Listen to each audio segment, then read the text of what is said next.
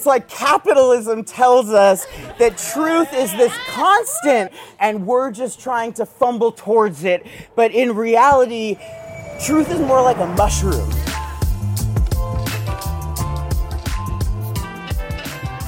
Can I tell you the truth? Like, literally? Can I? Is it physically possible for one person to tell the truth to another person? How can we even be sure what the truth is? If this question isn't making sense, maybe some weed will help. Welcome back to sTonED Talks Ideas Worth Spreading. The speakers might be high, the audience might be high, you might be high, or not.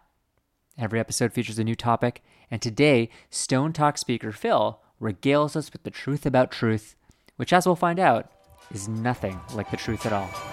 I'm glad you're here. Talk to you about cosmic habituation and decaying truth.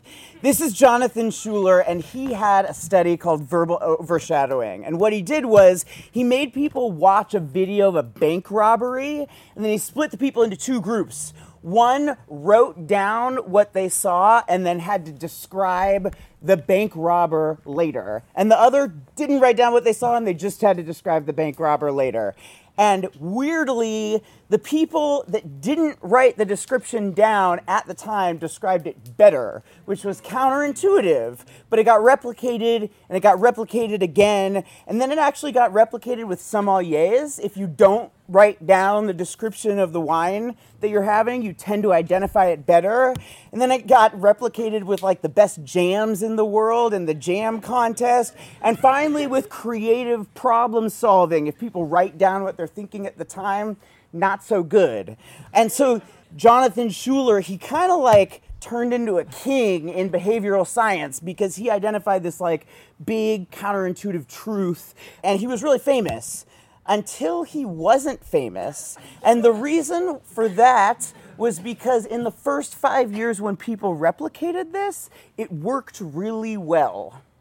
And then it started not working as well. And Jonathan Schooler, he doubted people and he went back and he replicated his study and it did 30% worse. And then he tried it again the next year and it did 30% worse than the second time. And now that effect barely exists. And I know that that sounds like some far out shit. And you're probably saying there's a replicability crisis, or maybe there's some reversion to the mean that's going on. If you know your statistics, that's what people thought first. But it turns out that this is like really widespread. In the 80s, there was a study that said symmetrical birds, they make for better partners, they have better sex and fruit flies, if they're symmetrical, have more sex, and symmetrical dancers are rated as better dancers.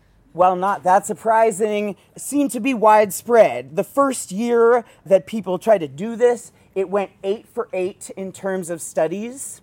The next year, it went eight for nine. By the early 90s, it was going three for 12. And by the mid 90s, it was going one for 16. And this happens in the medical world too.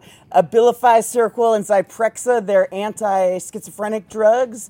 They were thought to be twice as good as the drugs that went out into the 50s when their peer reviewed studies got released. And now they're worse than the drugs from the 50s. This has happened in cardiac stents. This has happened with vitamin E studies. And SSRIs, they're now in current studies one third as efficacious efficacious as as when they came out. Thank you. Um, and like you can read about this shit in the New Yorker. You can listen about this shit on Radiolab. This is in Wired. Like this is not some far out site you've never heard of before. Uh, and so where am I going with this? This is where it gets a little bit more stoner. Do you ever feel like you're barely here? Do you ever feel like you used to be more of a person and you're just not as fruitful as true anymore. Like, we're told.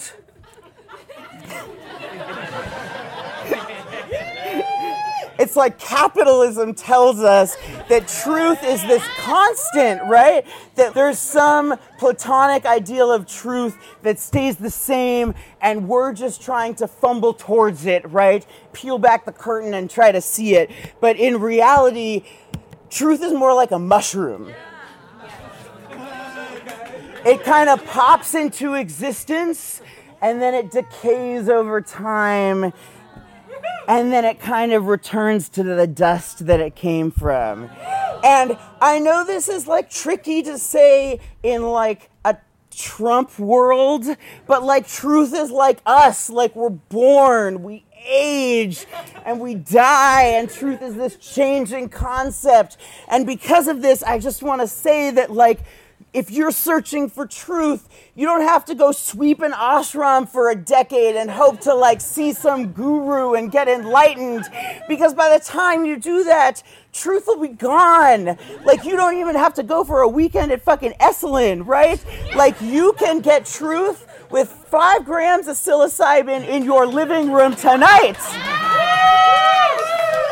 Like, if you know where the dimethyltryptamine elevator is, you can get there in 15 seconds.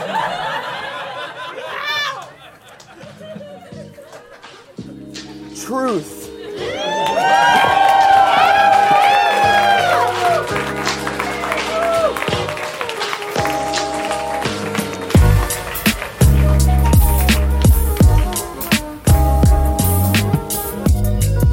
Just heard was recorded in 2019 in the beautiful East Bay, California. For more info on the event, visit oreganoShirt.com. Podcast music is by Bonus Points.